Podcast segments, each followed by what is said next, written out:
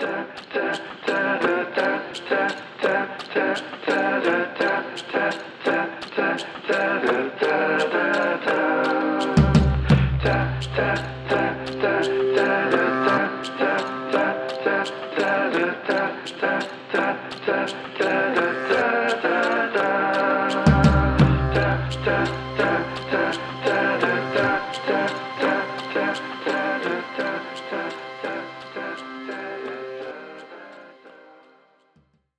안녕하세요. 지금은 로컬 전성 시대 로컬 현상 마지막 네 번째 이야기입니다.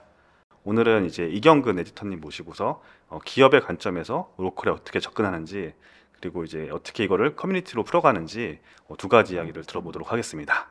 네, 뭐 이경근 에디터님은 현재 월간 한옥의 에디터이시고요. 원래 이제 무인양품의 커뮤니티 매니저로 약 7년 정도 예, 오랫동안 계셨습니다. 네, 안녕하세요 에디터님. 아, 네, 안녕하세요. 반갑습니다. 네, 혹시 간단하게 좀 소개 부탁드리겠습니다. 아, 네, 안녕하세요. 저는 그 소개를 해주신 것처럼 현재는 월간 한옥이라는 그 매체에서 에디터 역할을 하- 맡고 있고요. 그다음에 월간 한옥에서 근무를 하기 전에는 이제 첫 직장이자 네, 오래 다닌 직장으로 이제 무인양품이라는 회사에서 그 커뮤니티 매니저라는 이름으로 일을 좀 오래 했었습니다. 네. 네. 그 무인양품이 보통 한국에서는 이제 라이프스타일 관련 매장으로 많이 알고 있어서 저도 처음에 커뮤니티 매니저라는 직업이 있는지 되게 어, 놀랐는데 뭐 간단하게 이제 뭐 뒤에도 말씀해 주셨지만 어떤 업무를 좀 주로 하셨나요? 사실은 한국에서 이게 처음 커뮤니티 매니저라는 포지션이 생겼을 음, 때도 네. 내부적으로도 이제 저한테 직접 그 이름을 정해라. 아, 라는 이제 네네. 요구가 있어서 아직 한국에서는 굉장히 보편화되어 있지 않았던 포지션이었었고 그래서 커뮤니티 매니저로 오기까지 이름이 뭐 바뀌기도 했는데 네네네.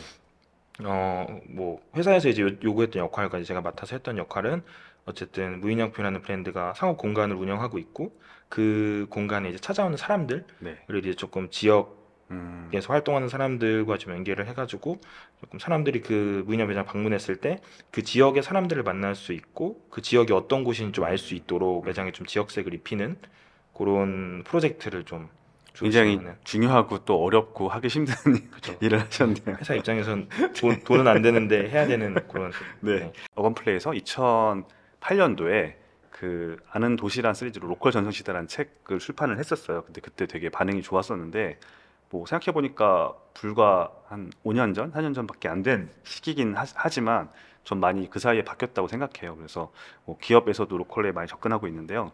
뭐 무인양품은 당연하고 뭐 예를 들어서 이제 코오롱 인더스트리에서 무슨 에피그램 같은 브랜드를 만들 때 마케팅 수단으로서 이제 로컬을 많이 활용한다거나 뭐 네이버 같은 이제 온라인 기업에서도 이제 다양한 지역을 활- 활용한 로컬 협력 사업들이 있, 고요뭐 이거를 저희가 이제 로컬 전성 시대가 시작됐다는 걸 표방하면서 일종의 로컬 현상으로 제가 설명을 했는데 어떠세요? 뭐 혹시 이걸 좀- 좀 체감을 하시나요? 그 뭐 말씀해 네. 주셨던 것처럼 뭐 아는 동네 시리즈는 뭐 유명하기도 하고 그 나온 지가 그래도 꽤된 네, 그쵸. 걸로도 알고 있고 약간 로컬 매거진의 그쵸 원조격이죠 국내에서는요. 그쵸 근데 이제 로컬 로컬이라는 그 단어를 아마 지금 익숙하게 생각하시는 분들도 많을 거라고 네. 생각해요 그만큼 워낙 많이 다뤄졌고 뭐 저도 지금은 뭐 출판을 하고 있고 전에 있던 회사 무인양품에서도 이제 책을 cura, curation하는 일도 음, 이제 경험해서 네네네. 했었어서 그 점점 그 로컬을 뭔가 기존에 다루던 방식보다 점점 세부적으로 쪼개서 음. 다루는 컨텐츠가 많아진다고 점점 느끼기는 했었거든요. 음, 네. 그래서 뭐 여기 말씀해 주신 사례뿐만 아니고 뭐 책을 보더라도 이제 뭐 책 형태로 이제 투어가 돼 있는 거죠. 예를 들어 음, 음악과 어떤 그쵸. 지역을 네네. 엮는다든지 근데 이제 이 지역을 엮을 때 보통은 좀 큰 단위로 아. 묶었던 데에서 점점 동네 단위가 아, 작아진다. 작아지든. 네, 아. 라는 부분을 느꼈고 그 또 한 가지는 기존에는 로컬을 그 산물로 음, 뭔가 보여줄 때가 많았던 것 같거든요. 음. 그 지역의 생산물, 뭐 음. 생산품, 그쵸 특산물 그쵸, 그 지역 브랜드, 네네 그 지역에서 나온 브랜드 같은 거를 뭐 서울로 가져와서 뭐 샵에서 이렇게 뭐 소개하면서 보여준다든지 이런 방식이 많았던 것 같은데 요즘은 조금 그 방식이 좀 변해서 음. 이거를 제가 생각하기에는 그 부산 항에서 먹는 회는 음, 부산 항에서 먹어야 맛있는 음. 거거든요. 네네네 그래서 사실은 산물은 옮길 수 있어도 그 지역 자체를 이제 옮길 수 아, 없다는 거를 needs를 조금 파악을 한 것 같아요. 네네. 소비자들도 좀 그렇고 그래서 뭐 동네 투어 형식으로 직접 동네를 방문을 하거나 음, 어쨌든 뭐 그런 식으로 직접 몸이 가거나 음. 어떤 이제 그게 안 된다면 이제 사람끼리 음. 뭔가 교류가 있다든지 어, 그런 식으로 콘텐츠의 음. 방향성이 나가 나아가고 있다라는 생각은 네, 좀 들었습니다. 어, 확실히 이제 콘텐츠를 만드신 일을 하시다 보니까 좀더 콘텐츠적인 해석을 해주셨던 것 같고요. 인바이트 했던 이유도 그 개인적으로 굉장히 로컬에 대한 관심을 가지셨다는 걸 제가 알았던 게. 그 우인양품 계실 때였지만 신촌통신이라는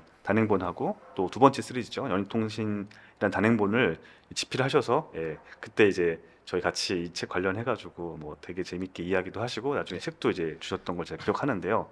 어, 에디터님은 왜 이 로컬에 대해서 찐 관심을 갖게 되셨는지 동네에는 이제 어떤 매력이 있는지 궁금합니다. 네. 네, 그 뭐, 이게 또 살다 보니까 네. 직업을 그렇게 고르게 되고 네. 또 이제 원래 무인양품에서 그 일을 하게 될 줄은 원래 모르고 또 네, 네. 들어간 거기도 하고 흘러오다 오다 보니까 책도 만들고 뭐 이렇게 오늘처럼 이제 로컬 관련된 뭔가 자리도 이제 초대받고 이렇게 됐는데 이게 저도 언제 한번 생각을 해본 네, 적이 네. 있거든요. 네. 그래갖고 이 로컬에 대한 제일 유년 시절의 생각이 그 제주도로 수학여행을 어, 갔다 왔는데 네. 그 가족들을 위해서 네. 한라봉 초콜릿을 사왔거든요.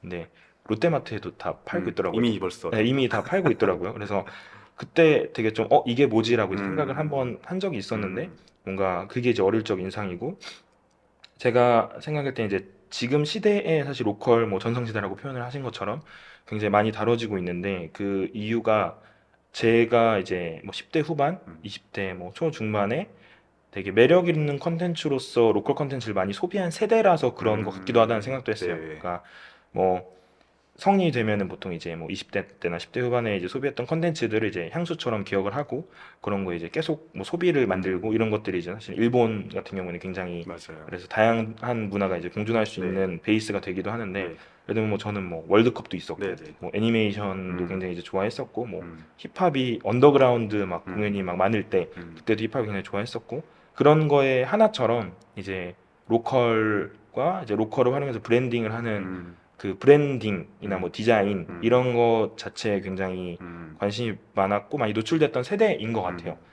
그래서 받아들이는 거 좀 자연스럽다고 생각을 하는 것도 있고 그래서 네.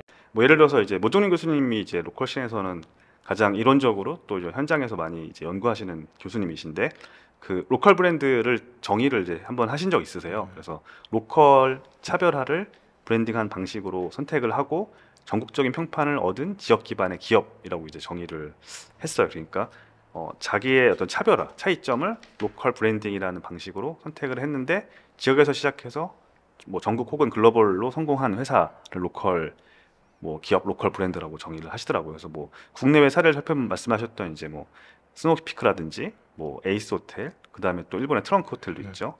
젊은 세대들이 특히 MZ들이 왜 이런 로컬 기반의 브랜드를 좋아하는지 혹시 음. 한번 이유를 좀 저희가 들어볼 아. 수 있을까요?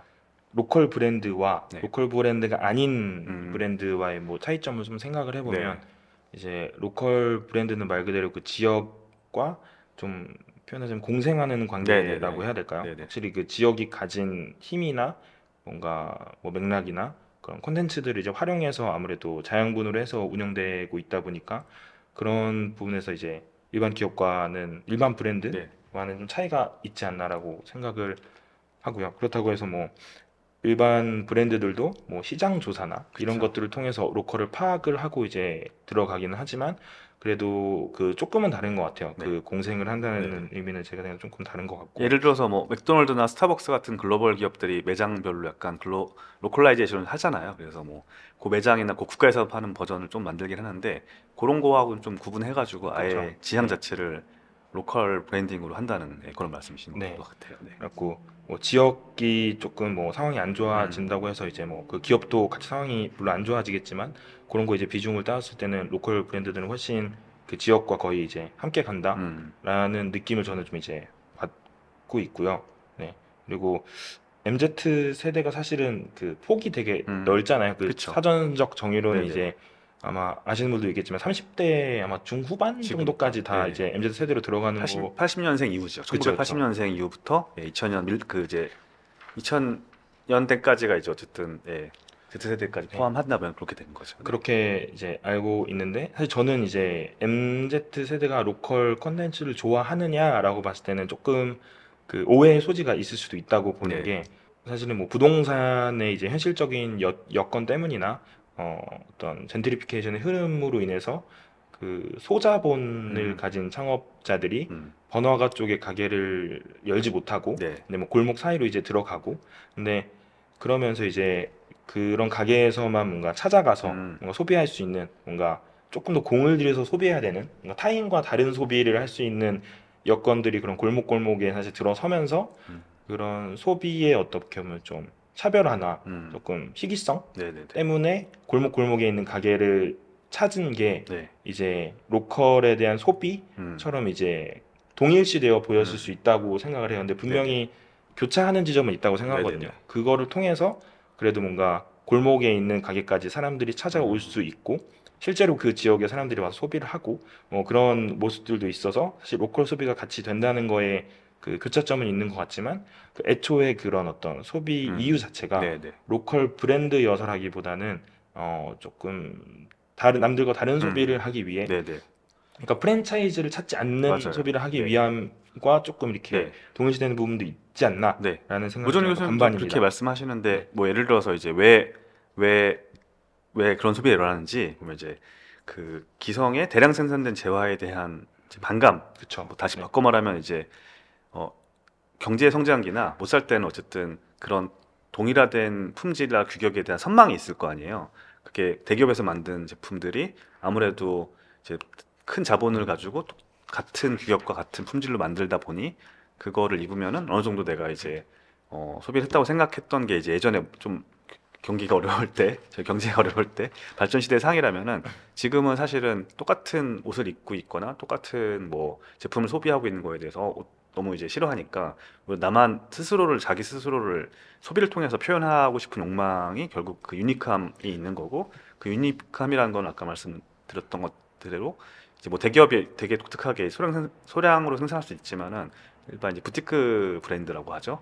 그러니까 이제 그 지역에서 정말 사람이 손을 통해서 더 이제 뭐 어떻게 개성 있게 만들어진 재화들에 대한 어, 선망이 차별점으로 귀결되는 거고 그 차별점을 나는 이런 독특한 걸 소비한 사람이야라는 걸 보여주는 방식으로 어, 소비된 게 결국 로컬 브랜드였다라는 거고 또 하나 차원에서는 대기업들은 또 그런 유니크한 어떤 브랜드를 그러니까 대량 생산된 기- 이미지를 버리기 위해서라도 뭐 그런 이제 로컬 브랜드들을 개발하고 발굴하고 마케팅에 쓰는 그런 두 가지 접근이 있는 것 같아요. 네. 그래서 저는 요즘 그 힙스터라는 네. 말을 많이 쓰고 네. 그걸 어떻게 정의하느냐 갖고 이제 뭐 되게 희화화해서 얘기도 하고 네네네. 하는데 저는 그 이 로컬을 뭐 소비를 하든 어쨌든 MZ 세대의 소비 성향을 네네. 대표적으로 좀 보여주는 거라고 네네. 생각하니까 많은 사람들이 좋아하는 거, 많은 사람들이 쓰지 않는 거를 내가 소비하려는 음. 그런 어떤 욕구 같은 것도 있고. 근데 저는 이런 소비 패턴에서 이제 한 가지 뭔가 그 경향이 나온다고 생각을 하는 게 그 골목 골목에 있는 가게들이 사실은 요즘은 너무 상향 평준화돼서 음, 사실은 뭐 그런 뭐 커피도 너무 맛있고 맞아요. 너무 인테리어도 너무 네. 좋고 근데 이게 한편으로는 바꿔 말하면 뭔가 간판 간판만 다른 프랜차이즈처럼 돼간다는 네, 생각도 네, 네. 해서 네. 이게 로컬 브랜드 소비 로 이제 딱 뭔가 지어서 말하기에는 어려운 부분도 좀 있는 것 같고 음, 네. 지금 무인양품 하면 사실 하락했냐가 그렇죠. 딱 떠오르잖아요. 네. 그리고 아까 말씀해 주신 대로 뭐 디자인이나 철학하면 로고, 그다음에 이제 그 로고를 뺀 디자인에 대해서 굉장히 떠오르고 또 이제 그때 제 그 매니저님 처음 아 에디터님 처음 뵀을 때 저한테 그렇게 소개시켜 주셨어요. 무인양품의 정체성이 지역과 함께 한다가 기업 모토라고. 네. 그래서 저희가 오늘 이제 얘기하는 주제하고 너무 잘 맞는데 뭐 이렇게 좀 더 무지에 대해서 좀 저희가 무지라고 하잖아요. 아, 무인양품이라고 안 하고 이제 약자로 무지라고 하는데 네. 뭐 아까 말씀하신 대로 이제 뭐 Found 무지라든지 무지 호텔 뭐 연결된 시장 같은 다양한 일본과 한국에서 전, 전개됐던 로컬 지향의 프로그램들이 있었고 사실 한국에서 신촌점 오픈할 때 네. 굉장히 적극적으로 역할했던 것그제 그런 것들을 좀 표- 표방했던 것도 저는 기억을 하거든요. 그 뭐 무인양품은 이제 무지라는 건 이제 일본어로 무인양품 이제 무지루시 류인이어서 이제 앞에. 두 개를 따서 무지라는 걸 아, 사용을 그리고 해서- 사실 회사 이름 양풍계 그쵸 원래 네. 그룹 이름이 양품계획, 양품계획이어가지고 네. 근데 뭐 말씀해주셨던 것처럼 이제 뺨의 디자인이라고 이제 하는데 제가 이제 서두에서 말씀드렸던 것처럼 뭔가 불필요한 부분들을 뺀다. 이거에 대해서 소비자 반응이 이제 재미있는 게 초창기에는 네. 이제 그래서 이제 거품을 뭔가 뺐다 이런 식으로 조금 마케팅이 네. 쓰였던 것 네, 같아요. 네, 근데 거품을 뺐는데 왜 이렇게 가격이 비싸냐 이런 반응들이 굉장히 많이 있었는데 그렇죠. 컬러도 많이 안 쓰고 로고도 그쵸. 많이 안 쓰면 사람들이 봤을 때는 뭔가 더 써야 될 것 같은데. 사실 이게 저는 네. 어쨌든 회사를 나름대로 되게 뭐 좋아하고 있는 사람 네. 입장에서는 이제 잘못 전달이 되는 것 같아서 음. 안타까웠던 때가 많은데 네. 사실 이 뺨의 디자인이라는 거는 그 필요 없는 걸 빼고 그 성능 또한 그래서 아. 적당히 어느 정도 잘 쓸 수 있는 그러니까 가격도 보통 성능도 보통 디자인도 무난 음. 이런 부분이라 사실 가격이 저렴하다라고 이제 볼 수는 없다고. 예, 지향점도 이제 네, 네. 그렇다고 생각을 하는데 그래서 이제 말씀드렸던 것처럼 굉장히 스탠더드한 제품들을 많이 만들려고 하고 있어요. 근데 뭐 이 과정에서 아무래도 일본에서 생활 양식이 기준이 되어 있으니까 뭐 제품적으로는 이제 좀 아쉬운 부분들도 있지만 기본적으로 스탠더드를 지향하고 있기 때문에 지금 일본 내에는 굉장히 많은 음. 매장이 있고 심지어 이제 일본 대학생들이 뭐 독립을 하거나 할때 음. 그좀 많이 주로 구매를 하는 브랜드로도 이제 알려져 있고 약간 다이, 다이소랑. 비교하면 약간 다를까? 그래도 국민 브랜드라고. 할 수 있는 뭐 위치에 있다고 저는 네네. 뭐 생각을 하고 있는데 이제 그 지역과 뭐 함께 한다 네. 그 모토에 대해서 이제 무인양품의 매장을 가면 지역을 알 수 있다라는 음. 게 이제 제일 중요하게 생각하는 부분이 원래 출발부터 그랬나요? 아니면 좀 바뀐 건가요? 무인양품? 어, 초창기랑은 조금 바뀌었지 아, 않나 싶어요. 네네네. 왜냐면 초창기에는 마트 세이유라는 마트 아, PB로 시작을 했어서 네네네. 제품 위주였는데 네네. 아무래도 이제 공간이 음. 되다 보니까 이제 그쪽에서 이제 좀 이렇게 지향하는 바로서 이제 하나의 뭔가 캐치를 정해 놨다고 이제 생각을 음. 하는데 그거 대한 저 제 개인적으로 되게 전략적이라고 음. 생각을 하는 게 사실 스탠다드 하면 이제 어느 지역이나 어느 매장에 가서도. 네. 그래도 기본적인 수요를 어느 정도 낼 수 있고 사실 한국도 지방 도시 여행을 가면은 그 다이소가 맞아요. 되게 다 있잖아요. 그리고 다이소. 그리고 저는 되게 놀랐던 게 역전할 네. 예, 그, 예, 그 맥주. 맥주집이 굉장히 많이 있더라고요. 잘 그게 이제 비싸게 팔렸어요. 프랜차이즈가 예, 굉장히 성공하셔가지고 네. 네. 그래서 저는 큰 이게 기업에 투자받고 팔렸어요. 사람들이 생각하는 그 약간 맥주집의 스탠다드인가? 네. 그 뭔가 품질도 그렇고 사실 맥주집계 무인양품이라고도 네네네. 생각을 하는데 네. 그래서 어 스탠다드한 걸 하다 보니 이거를 뭐 좋게 말하면은 스탠다드지만 나쁘게 말하면 특색이 사실 없다. 없는 게 네. 되거든요. 아. 근데 이 특색이 없는 부분을 그 지역에 성. 있는 예, 지역성을 가져와서 채워놓고 있고 음. 저는 이 부분이 뭔가 한국 도 지금 뭐 이후에 어떤 네네. 전략들이 나오고 뭐 어떤 시도를 하시는 분들이 이제 더 나올지 모르겠지만 참고할 만한 부분도 굉장히 있다고 어. 생각을 하는 게 저도 이제 무인양품에서 고민을 굉장히 많이 했지만 네. 지역에 가서 직접 들어가서 플레이어로 들어가서 뭔가를 하는 거에 굉장히 어려운 부분이 음. 그 지역에 있는 사람들한테도 필요해야 되고 음. 그 사실은 관광에 의존하는 부분을 빼놓을 수 없으니까 맞아요. 관광객들한테도 매력적이어야 네. 되는데 예를 들면은 뭐 저희가 강릉을 가거나 네네. 그런데 뭐 특산품이 있어 뭐 생선구이가 있다 뭐 구이가 있다라고 하면 그 지역 주민들은 사실 네네.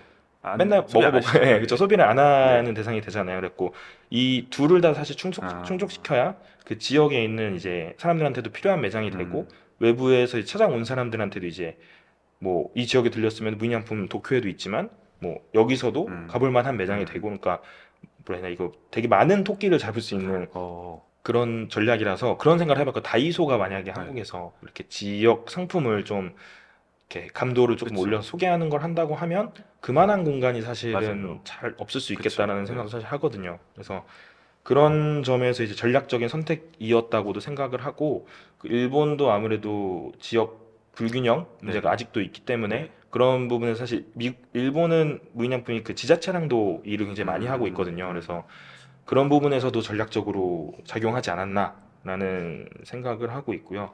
그 구체적으로는 사실 뭐 아까 말씀하신 Found 무지나 뭐 지금 전개 중인 무지 호텔이나 네네. 이렇게 로컬을 지향하고 있는 사업을 굉장히 많이 하고 있지만 사실은 Found 무지 같은 경우에는 그 지역에서 진짜 오래 쓰였던 것을 이제 본인들이 제품으로 소개하는 건데 발견한다는 거죠. 그렇죠. 예. 발견을 소개를 하는 건데 사실은 이미 완성된 음. 제품인 것들이죠. 그거는 네. 그래서 뭐 저도 한국에서 이제 Found 무지 프로젝트 진행할 때 참여를 했다가 그 코로나 때문에 이제 왕래가 좀 어려워지면서 네. 했는데 저는 그때 이제 추천했던 게 그 한국이 외식 사업이 그래도 되게 발달돼 있는 맞아요. 편이라서 그 바트라고 하는 그 이렇게 통이라든지 네네. 모듈화된 기구들이 굉장히 네네. 잘돼 있어요. 지금 뭐 저희 그 동묘 화학동처럼 네. 이렇게 중고 주방 음. 기구들이 정리가 잘 돼 있는 곳이. 사실 잘 없는 편이고 네네네.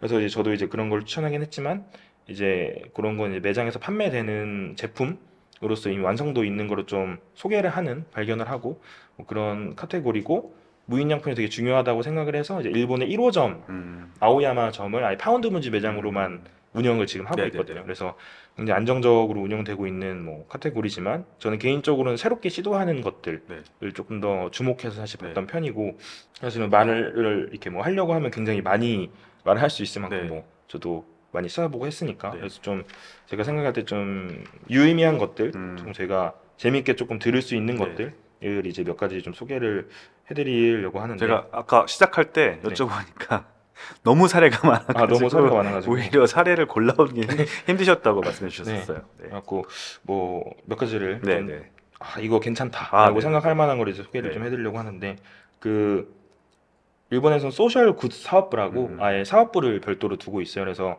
그 담당 직원들은 이제 social good 사업부. 그러니까 이걸 한국어로 아, 네. 번역하면 social good 사업부고 아, social 네. good 뭐 뭐 네네네. 사업부 이렇게 네네네. 될 텐데 직접 지방에 내려가서 네네. 현지에서 소통하면서 이제 음. 머물면서 좀 프로젝트를 많이 진행을 하는데 어, 제일 최근에 뭐 규모도 있고 좀 효과적이라고 효과가 좋았다라고 이제 나오는 프로젝트는 그 치바현에 네. 있는 그 구로가와라는 초등학교가 있는데 네. 이제 마찬가지로 지- 지역 인구 감소 문제가 있어서 이제 유휴 공간이 된 거죠. 이제 그거를 지역 주민들이 쓸 수 있는 커뮤니티 공간으로 이제 구축을 하고 그 내부 프로그램을 운영하고 뭐 이런 프로젝트를 하면서 이제 동시에 그 지역의 그 계단식 논 있잖아요. 그 농사하는 네. 풍경. 네. 근데 이제 무인양품 입장에서는 그 농사하는 풍경이 그 어떻게 보면 농경 농경으로 사회가 유지되고 있는 어떤 지방의 고유한 그 풍경이라고 생각을 음. 해서 이게 없어지는 게 아쉽다라는 이제 생각을 이거는 필요하다라는 음. 생각을 해서 이제 무인양품에서 도와주는 거죠. 네. 농사를 이제 도와주고 쌀을 다 매입을 해서 음. 전량 매입을 해서 지역에 있는 양조장에 음. 맡겨서 제품으로 만든 거죠. 그래서 무인양품에서 이제 술 PB처럼 네, PB로 이제 판매를 한 건데 굉장히 뭐라 해야 하나 취지도 좋고 뭔가 결과로 나온 상품도 굉장히 인기가 음. 좋았고 거기에 들어간 어쨌든 플레이어들도 농사하시는 분들 그리고 이제 무인양품, 지역 양조장 음. 이렇게 해서 굉장히 여러 사람들이 참여를 해서 뭔가 성공적으로 어, 멋있네요. 쌀을 농사부터 시작해서 수매를 하고 걔를 가지고 결국은 또 양조까지 하는 이제 여러 가지 산업에 영향을 주는 그런 어, 좋은 프로젝트네요. 네, 이런 프로젝트가 일단 있었고 그리고 무지 support라는 프로젝트 그 카테고리 제품 카테고리가 네. 또 있어요 일본에는 그래서 그 어드바이저라고 하는 상담원 직원들이 네. 매장에 상주를 해서 네. 기본적으로 뭐 가구 인테리어나 뭐 음, 맞아요. 의류 코디 상담해 주시죠. 예, 네. 그런 상담도 진행을 하는데 이제 일본에서는 조금 상담 범위가 더 넓거든요. 네네. 예를 들면 뭐 집안에 직접 출장을 가서 네네. 정리를 도와주는 음. 예, 계절이 바뀔 때 뭐 그런 서비스도 있는데 사실 이런 게 한국에 똑같이 들어왔을 때 잘 될 거냐라고 하면 네. 잘잘 모르겠거든요. 남을 이제 집안에 들여야 되는 거. 정음 철물에서도 그거 하고 있는데 쉽진 않더라고요. 네, 그래서 소비자들 반응이 좀 네. 고민이 돼서 근데 네. 그거 말고도 음, 일반적으로 처리하기 힘든 되게 음. 자잘한 고민 같은 이제 어, 해결해 줄 수 있으면 해결을 재밌네요. 해주는데 그 사례 중에 좀 인상 깊었던 게 이제 은퇴를 한 기술자분들이 오, 있잖아요. 네네. 근데 되게 본업으로 이걸 계속 유지할 정도의 뭔가 체력이나 여건은 안 되지만 그 일반적으로 기술자가 아닌 사람들이 처리하기에 어려운 뭐 전기 작업이나 철물 작업 같은 거는 상대적으로 엄청 쉽게 처리하실 수가 있잖아요. 네. 그래서 이거를 그 마을에 있는 데이터를 조금 어. 주민 데이터를 모아서 매칭을 해주는 거죠. 네네네. 그러니까 이 사람은 일이 필요하고 이 사람은 이제 어쨌든 은퇴를 했고 그러면 소일거리를 만들어 주면서 저렴한 비용으로 어쨌든 문제를 해결해 주는 뭐 이런 프로젝트를 진행을 했었는데 이것도 굉장히 뭐 취지도 좋고 음. 뭐 과정도 좋고 네. 네, 그런 프로젝트가 아니었나 라는 생각으로 이것도 이제 소개를 해, 드리고 싶었고요. 그리고 그 이게 좀 아쉬운 부분인데 네네. 제가 그냥 제 관점으로 봤을 때는 네. 약간 유럽이랑 일본에서 멋있는 걸 하고 네. 약간 한국에서 멋있는 걸좀덜 한다 이런 생각이 좀 있는데 네. 그 핀란드에서 그 지역에 있는 그 업체랑 같이 협업을 해서 자율주행 버스를 만들었어요. 그래서 핀란드는 눈이 좀 많이 오고 네. 또 이제 워낙 인구 자체도 별로 없는 지역이다 보니까 이제 교통이 닿지 않는 교통 취약 지역이 이제 있는 네네네. 거죠. 그러면 이제 위성으로 음, 자율주행 버스를 운행을 해서 무인양품 상품을 어느 정도 싣고 음. 그래서 이제 교통 수단으로서 기능도 하고 sto- 유통도 하고 네 store로서의 기능도 어. 하는 그런 사업을 하고 있고 요게 이제 일본에서는 무지 to go라는 이름으로 네네, 이제 맞아요. 버스에 딱 붙여놓고 네. 이제 그 매장이 없는 네. 지역에 들어가서 이제 뭐 주문을 받는 거죠. 네. 뭐 어르- 어르신들 뭐가 필요한지 그래서 그런 거 이제 주기적으로 들어가서 판매하는 프로젝트도 이제 진행을 하고 있고요. 그래서 또 버스에 관해서 재밌는 게 한국도 지금 문제가 되는 게 지방 도시로 가는 버스 노선이 소멸을 맞아요. 하고 있잖아요. 그래서 네.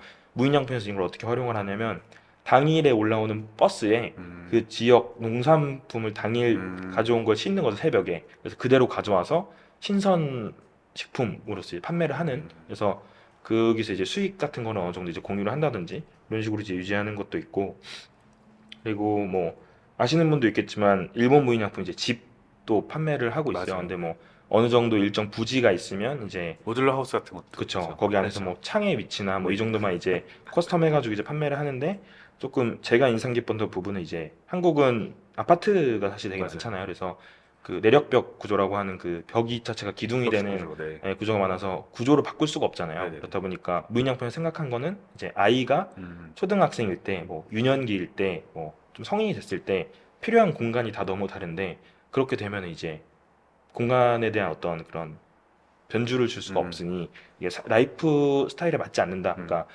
집에 맞춰서 사람이 사는 거는 좀 이상하지 네. 않냐라고 해서 이제 그거에 따라 되게 다양한 집의 형태가 있는데 그 Infill Zero라는 음. 프로젝트가 있어요. 그거는 이제 그 오래된 맨션이나 아파트를 분양을 할 때 그 붙박이랑 벽지를 다 떼고 그 콘크리트 있는 네. 상태로 분양을 해서 그 사람이 원하는 라이프 스타일에 맞춰서 이제. 맞춰서 이제 무인양품은 가구랑 뭐 전자제품 다 있으니까 네. 그래서 이제 공간을 채워서 그 분양을 하는 것도 있고 어느 정도 그 키워드로 구분된 라이프 스타일에 맞춰서 음. 그 모델로 이제 음. 지어서 이제 리모델링을 해서 이제 분양하는 음.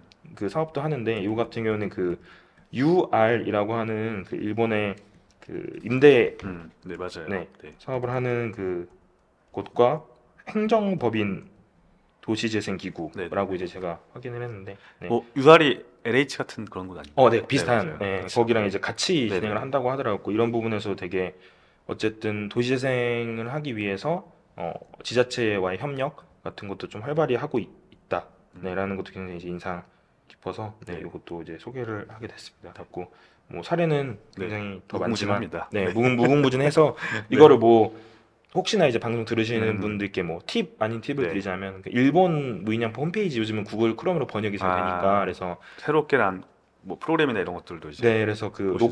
로컬 연구소라는 그 카테고리가 있어요. 맨 네, 밑에 네, 그러면 이제 무인양품이 참여한 프로젝트도 나오고 지역에서 이제 자발적으로 하고 있는 프로젝트 같은 것도 칼럼식으로 소개하는 음.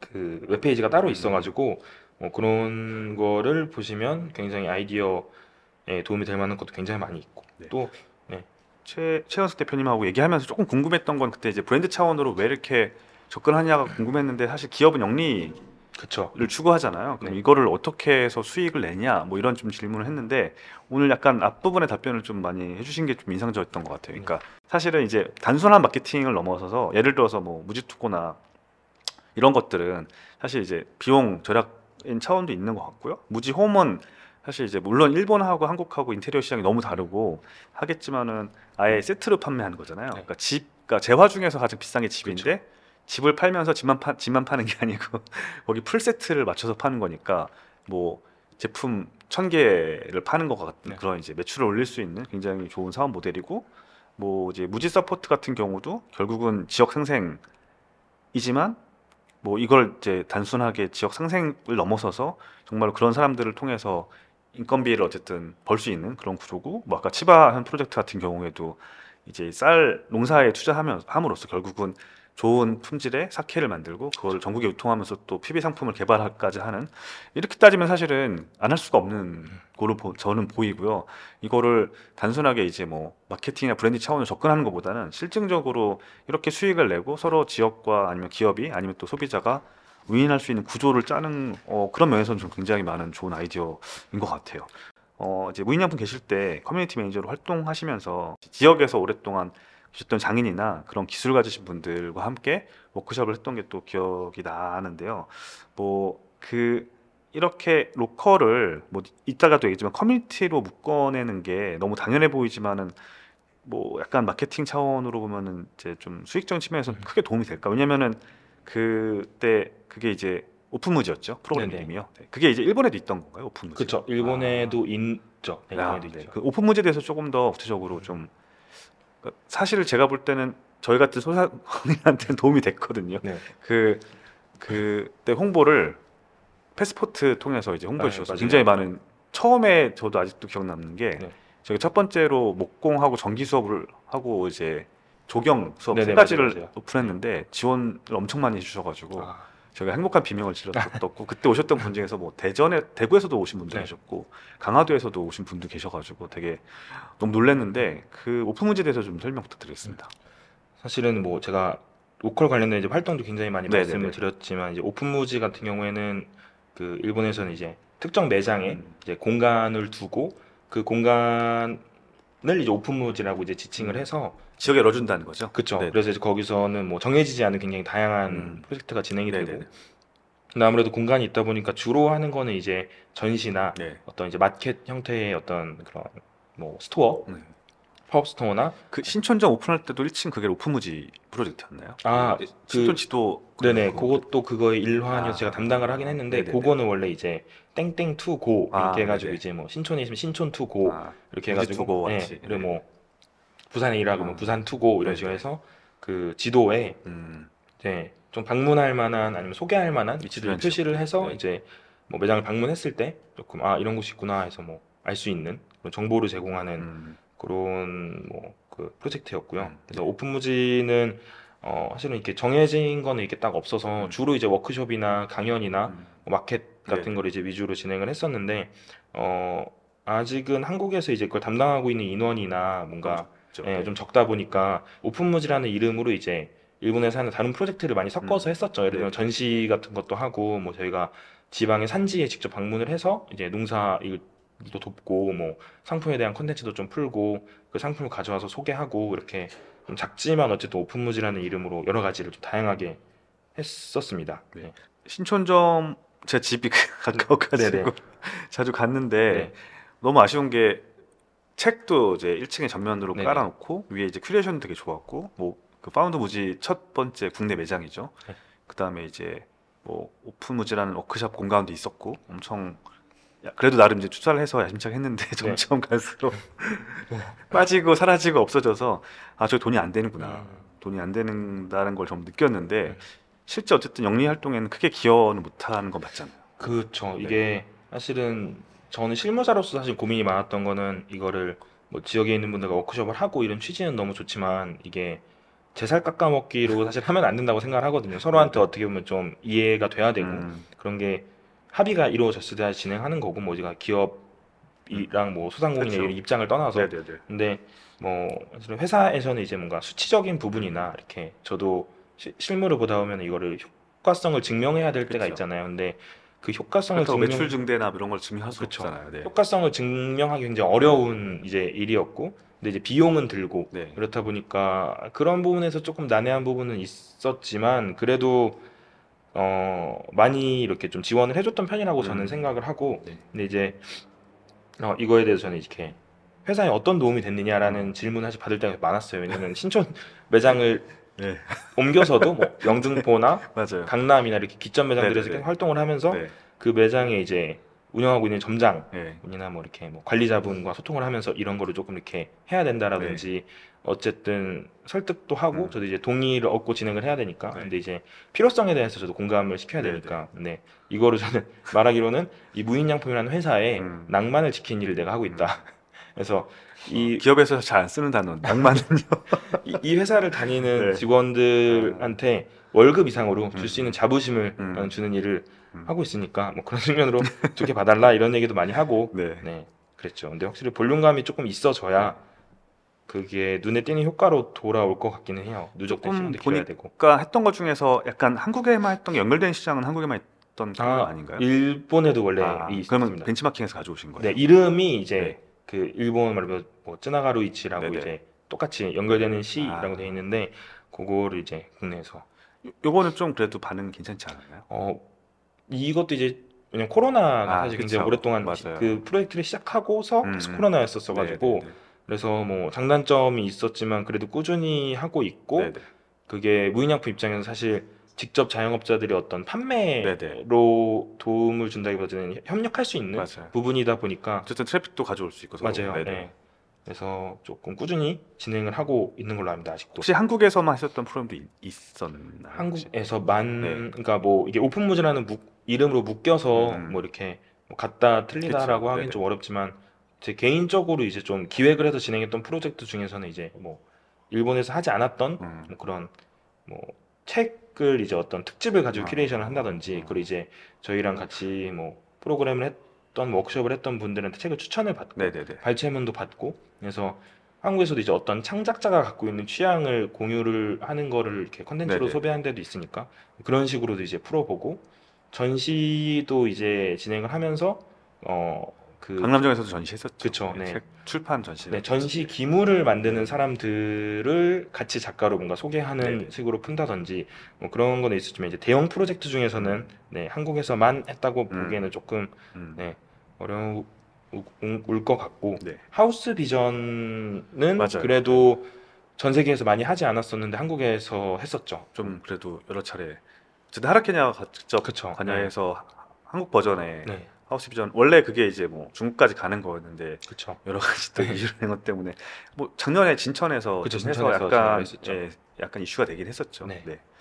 어 그렇구나. 네. 그뭐 제가 아까 신촌통신, 연희통신이란 두 권의 단행본 만드셨다고 네네. 소개했는데요. 그 책에 대한 구체적인 내용도 좀 소개해 주세요. 그리고 뭐 어쨌든 신촌통신은 나 연희통신도 아마 그 서대문구에서 좀 일정 부분 지원도 받고 맞습니다. 만드신 걸로 알, 수- 알, 알고 있는데요. 이렇게 신촌과 연희동 편을 만들면서 만났던 분들, 지역 분들 뭐 만나고 인터뷰하면서 또 어떤 새로운 발견을 하셨는지도 개인적으로 좀 궁금합니다.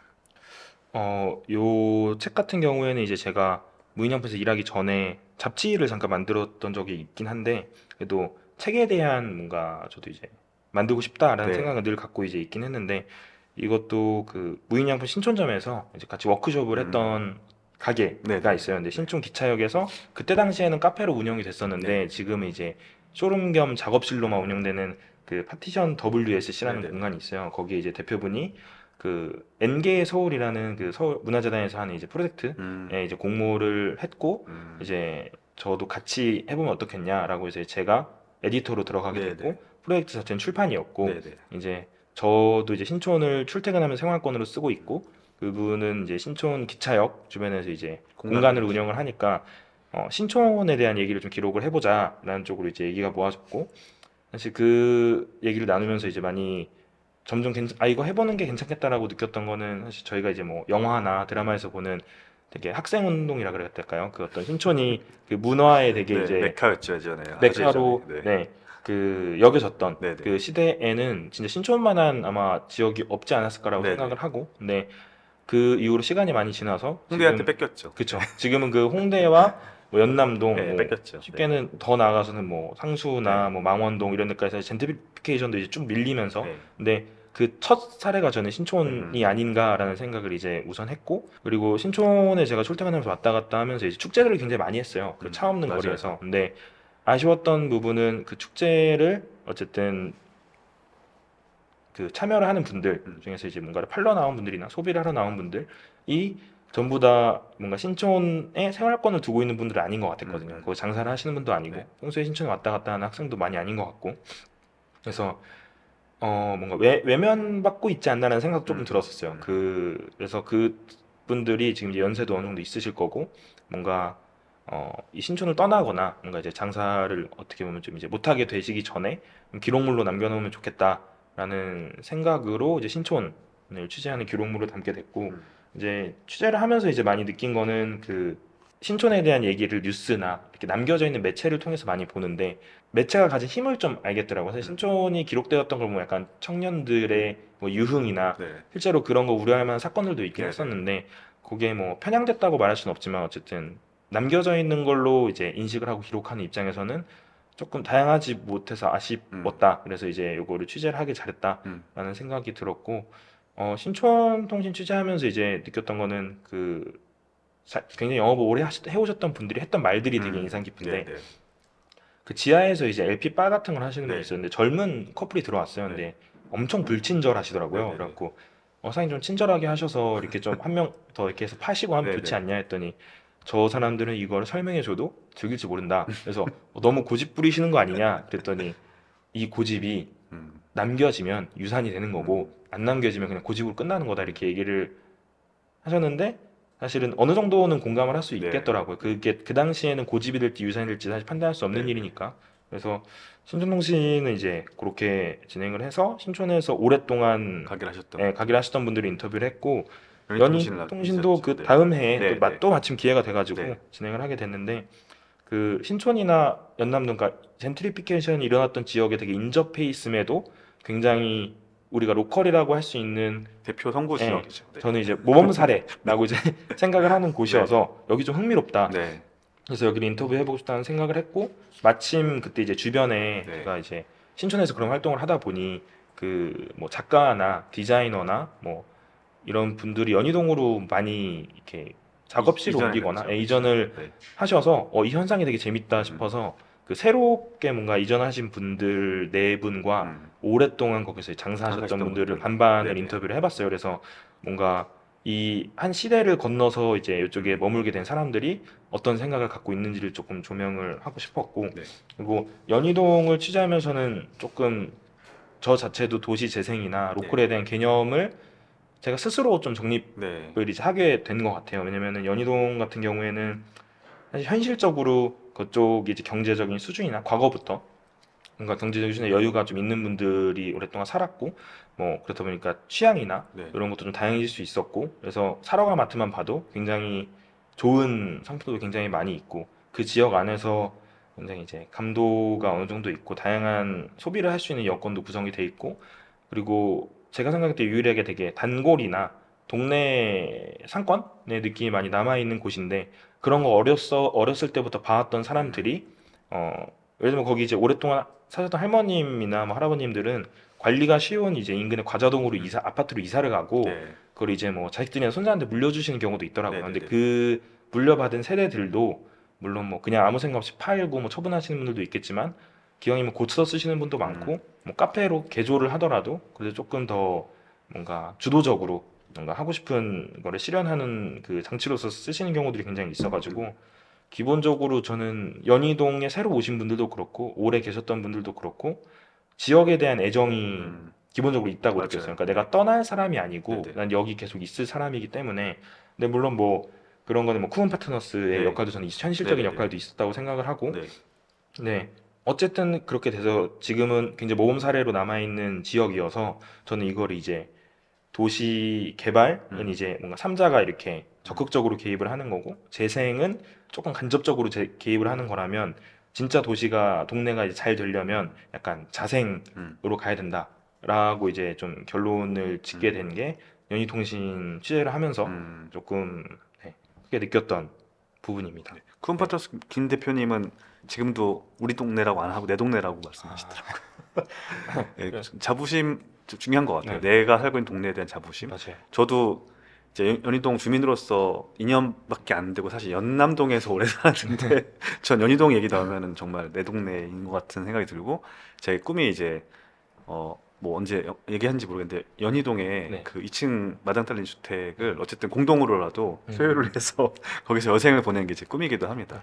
그래서 그런 내 동네를 발견하고 사랑하고 애정 갖는 게전 음. 로컬의 시작이라고 보는데요. 이제 그런 것들이 어떤 하나의 움직임, 힘이 되기 위해서는 커뮤니티가 생겨야 되고 그게 이제 개인적인 발견과 활동을 넘어서 뭔가 이제 다양한 일로 엮이고 그게 수익화되고 뭐 이런 것들이 필요한데 뭐 그냥 보시기에 네. 에디터님께서 뭐 너무 어려운 질문일 수도 있는데 뭐, 뭐 취미 활동 이상의 네. 이런 로컬을 커뮤니티를 발전시키고 그것들을 좀 지속 가능하게 만들기 위한 음. 장치들 뭐 혹시 아니면 이제 뭐 개인적으로 지금 사시는 동네 관련해서 그런 계속 어떻게 관심을 갖고 또 그런 커뮤니티를 만들고 계시는지 뭐 좀 팁이 있다면 좀 부탁드리겠습니다. 저는 사실 제가 살고 있는 지역은 전 지금 이태원에 거주를 네네네. 하고 있는데 그것도 오래 사셨죠? 지금 이태원은 2년 정도 아, 됐고 그 전에는 봉천동에. 거주를 했었고 네 이제 이태원에 살면서는 그런 거는 되게 인상 깊긴 하죠 이렇게 인스타에 그 보광 365라고 네. 그 보광동을 찍어서 기록하시는 아, 분이 있거든요 근데 아, 이게 되게 느슨한 연결일 수도 있지만 네. 그 보광동 사진을 찍어 올리거나 뭐 어쨌든 그분을 태그하거나 하면 이제 그분이 사진을 가져다가 이제 본인이 쓰거나 하시거든요. 그러니까 주민인 걸로 뭔가 아무 그죠 주민인 걸 이제 암묵적으로 또 알고 있고 그렇죠. 네.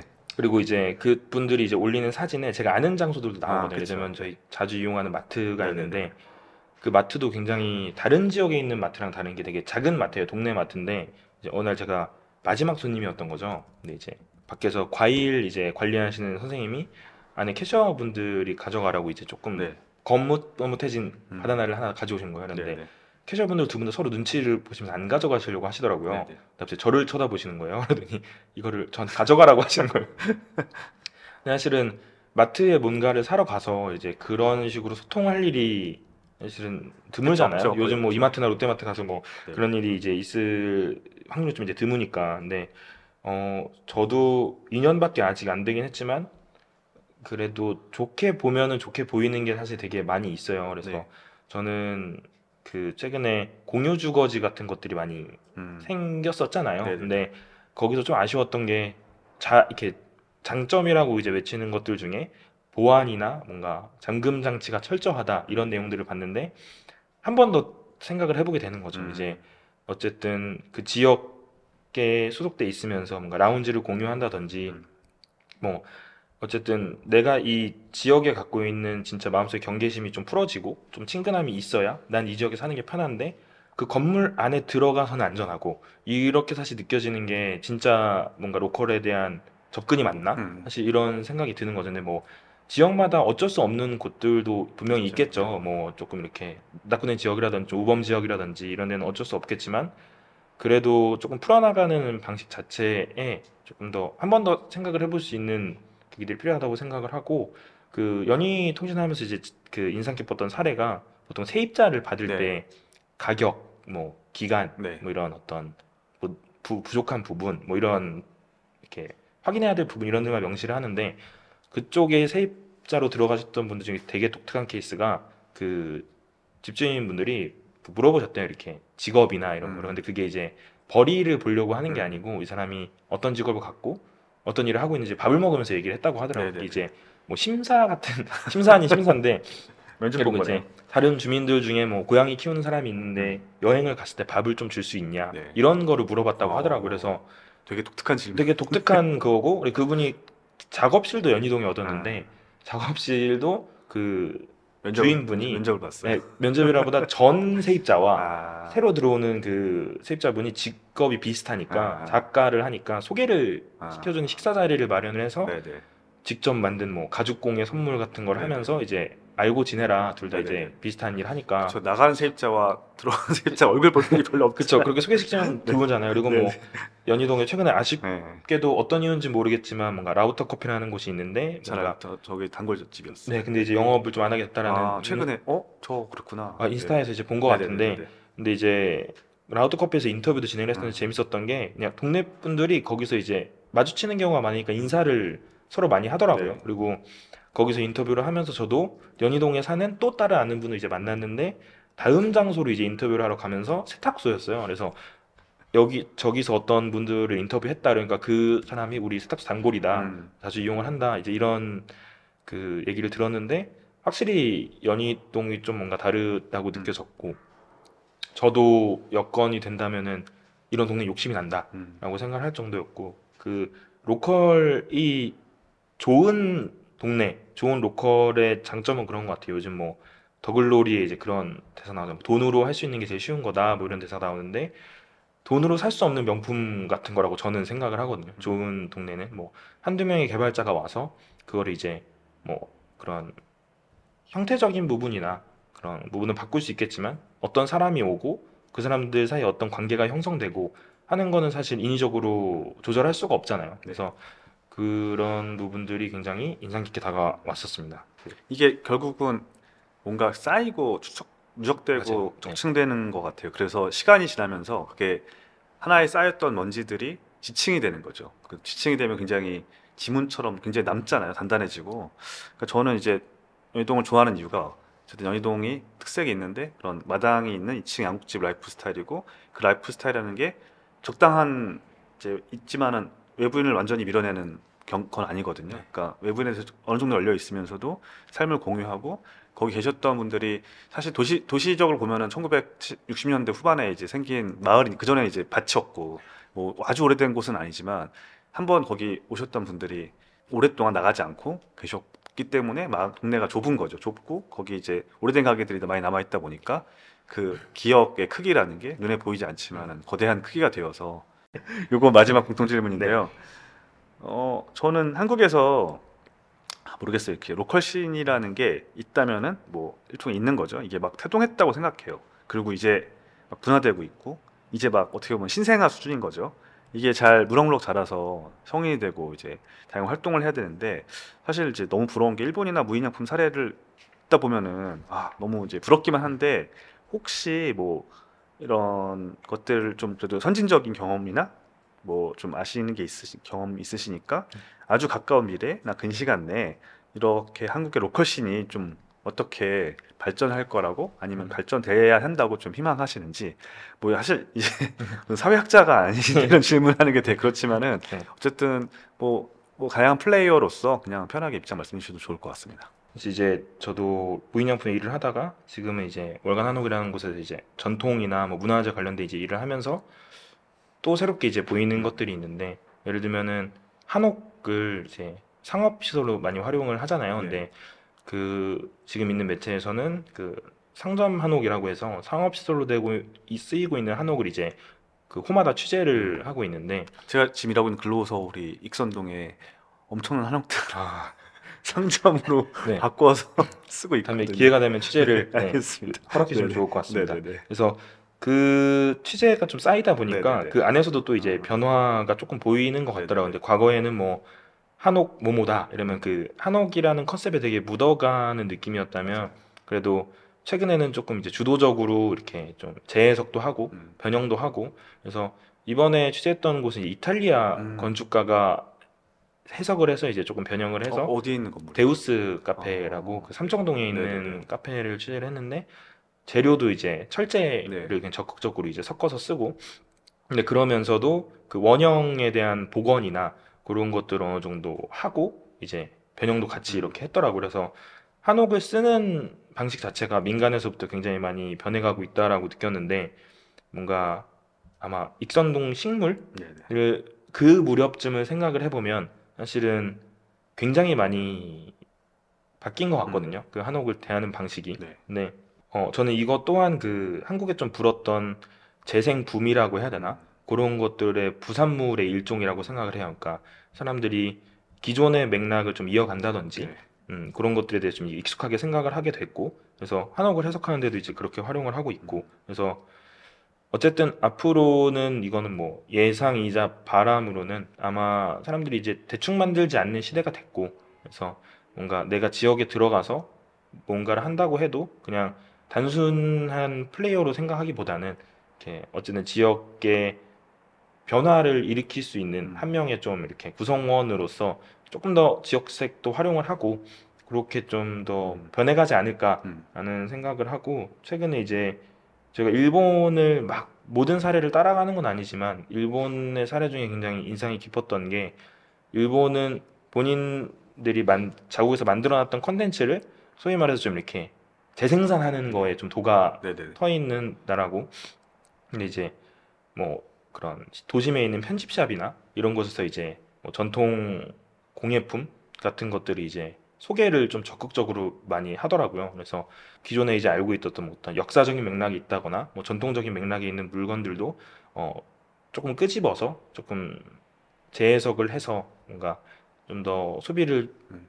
많이 할 수 있도록 뭔가 그렇게 네, 꺼내 놓는다든지 뭐 그런 식으로 조금 변해가지 않을까라고 이제 생각을 하고 있습니다. 그러니까 로컬도 마찬가지로 과- 그냥 뭐 지역에서 생산한 제품, 재화 혹은 뭐 지역 특산물 이 로컬은 전혀 아니라고 생각해요. 그거는 뭐 언제나 항상 있었던 거고 그거를 창의적이고 창발적으로 사실은 제 현이 아닌 완전 리노베이션해서 지금의 것으로 아니면 또뭐 글로벌리하게 유통할 수 있을 정도의 좋은 품질로 만드는 게 저는 local이라고 생각하고 local creator 정의도 사실은 이 창발이라는 게 있거든요. 되게 창의적이어야 되고 사실은 이제 지금 시대에 맞는 좋은 품질이어야 되고 뭐 이렇게 따진다면 사실은 무인식품하고 월간 한옥하고 저는 연결이 된다 연결된다고 저 억지로 좀 예, 생각이 돼, 그리고 되는 예. 월간 한옥에서 어쨌든 다른 일을 네네. 하게 된 입장에서는 이제 말씀해주신 것처럼 과거와 지금 이제 기술도 달라졌고 재료도 굉장히 네. 달라졌기 때문에 한옥이라는 거에 사실 정의도 저는 형식의 아름다움은 지키되 재료나 이런 거는 바뀔 수 있다고 생각하는 형식미가 중요하다고 생각을 하는 편이라 그래서 양옥집도 사실 저는 한옥에 그렇죠. 해당된다고 생각 어느 네. 특정 시대 때 이제 한국에서 사는 사람들이 살았던 집이고 조금 더 시대가 지나면 아파트도 저는 한옥으로 조금 더 음, 가까워질 수 있다고 생각해요. 하- 아파트에 산 사람이 더 많아지면은 네, 네. 네 그래서 그런 식으로 이제 한국적인 것들에 대해서 정의를 조금 다시금 해 나가는 것도 저는 local 브랜드가 활성화되는 데에 필요한 밑작업이라고 생각을 하거든요. 네 이거는 뭐 local이고 뭐 local은 아니야라고 음. 이제 하는 시선들이 있을 수 있는데 그런 거에서는 좀 이제 열린 자세로 밑작업이 좀 잘 되어 있어서 네. 이후에 좀 네. 활용이 잘 됐으면 좋겠네요. 네, 향, 뭐 어쨌든 계속 콘텐츠를 만드는 일을 하시니까 local 관련해서 좋은 걸 계속 관심 가지시고 좋은 프로젝트로 계속 앞으로 이어나가 시면서 나가시면 좋을 것 같습니다. 네. 어쨌든 한국의 local이 저는 이제 막 태동했으니까 다양하게 또 다양한 scene에서 또 다양한 콜라보와 함께 또 되게 창의적이면서도 재미있는 이벤트가 앞으로 계속 일어날 거라고 저는 믿어 의심치 않습니다. 네. 이상으로 오늘 어우 긴 이야기 긴 이야기 또 말씀해 주셔서 감사드리고요. 네, 에디터님 꼭 혹시 혹시 마지막 끝으로 하시고 싶은 말씀 있으신가요? 어, 아니 오늘 얘기 너무 많아요. 이 정도면 충분할 것 같습니다. 네 오늘 나와주셔서 감사합니다. 감사합니다. 네 감사합니다.